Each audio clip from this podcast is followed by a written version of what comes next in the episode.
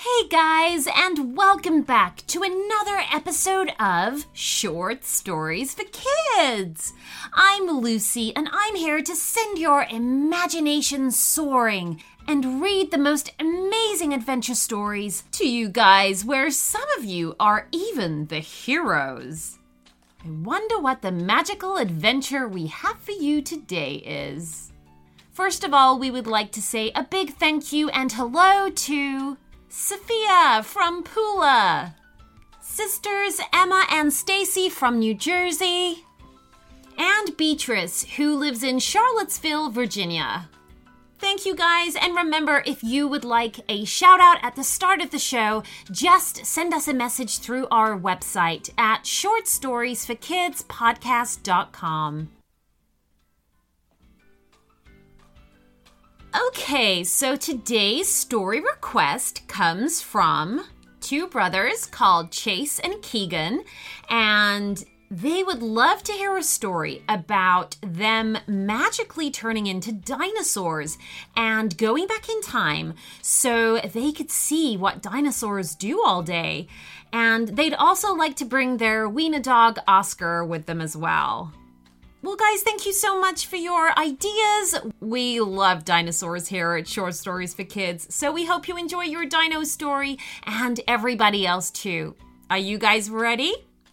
Are you steady? Here we go.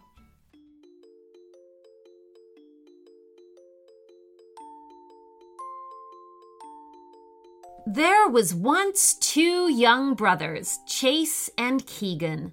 Like most brothers, they could have moments when they'd argue and fight, and moments when they were loving and kind. One of the occasions that really brought them together was their love of dinosaurs. It was their absolute favorite thing. They owned a really big book of dinosaurs and would sprawl out on one of their beds and flick through the pages while their wiener dog Oscar curled up beside them. Look at this one, Keegan. It's got a great big lump for a nose, Chase said, pointing out something in one of the many pictures.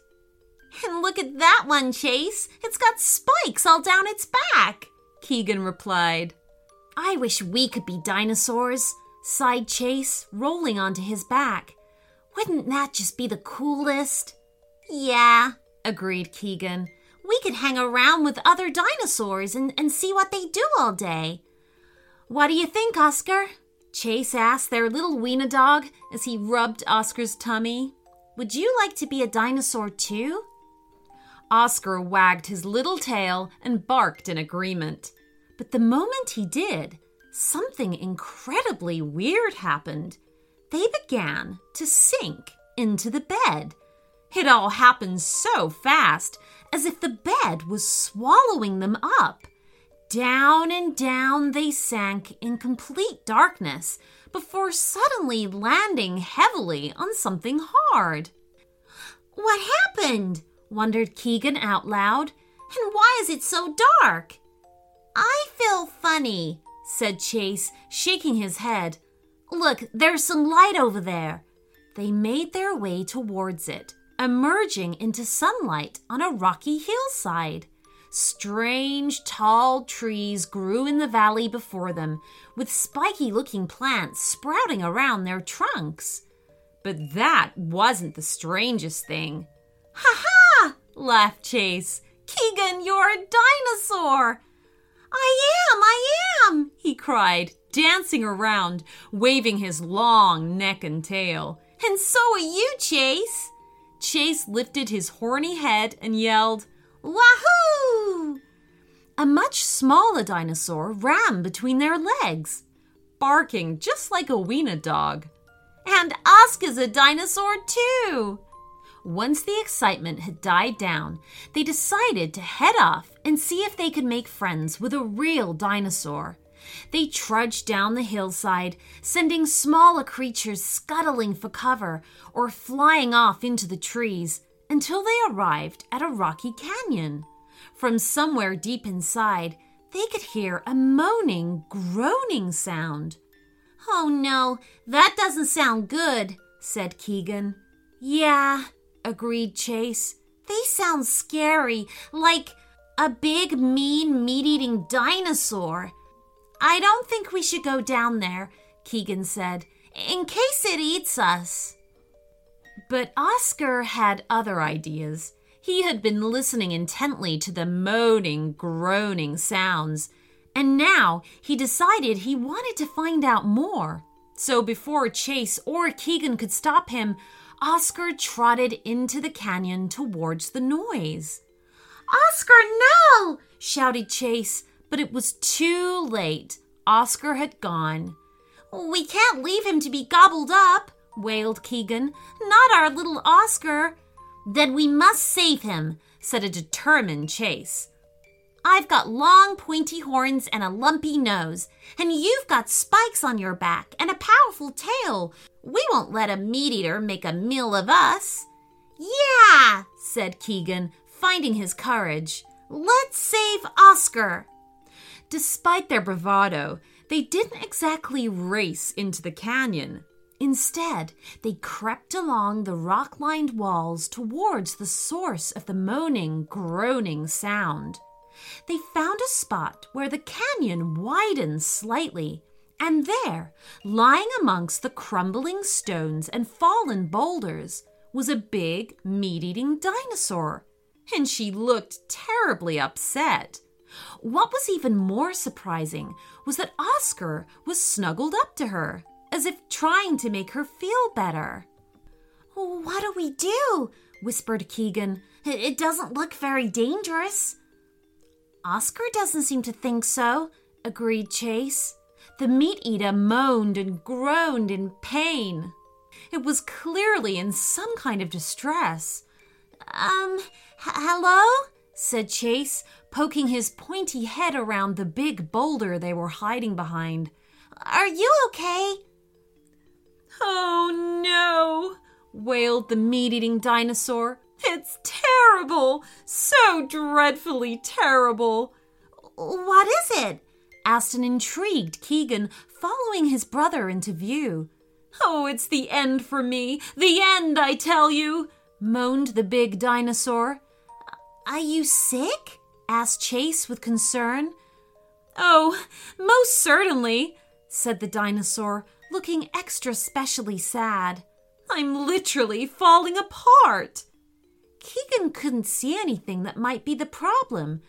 What do you mean? he asked. In reply, the big carnivorous dinosaur opened her enormous jaws wide to show a big mouth of fearsome teeth. Look, she said, and reached into her mouth with a long clawed finger and pushed one of her teeth. It looked loose. See, I'm falling to bits. Oh, but that's just a wobbly tooth, said Chase. You'll grow another one. The big, meat eating dinosaur stopped all her moaning and groaning and looked straight at him. What was that? she asked. You've got a wobbly tooth. It happens to everyone, explained Chase. It needs to fall out so a new one can grow in its place. Yeah, agreed Keegan. And then you put it under your pillow and the tooth fairy takes it away. So I'm not falling apart? said the dinosaur, sitting up. No, chorused the two brothers.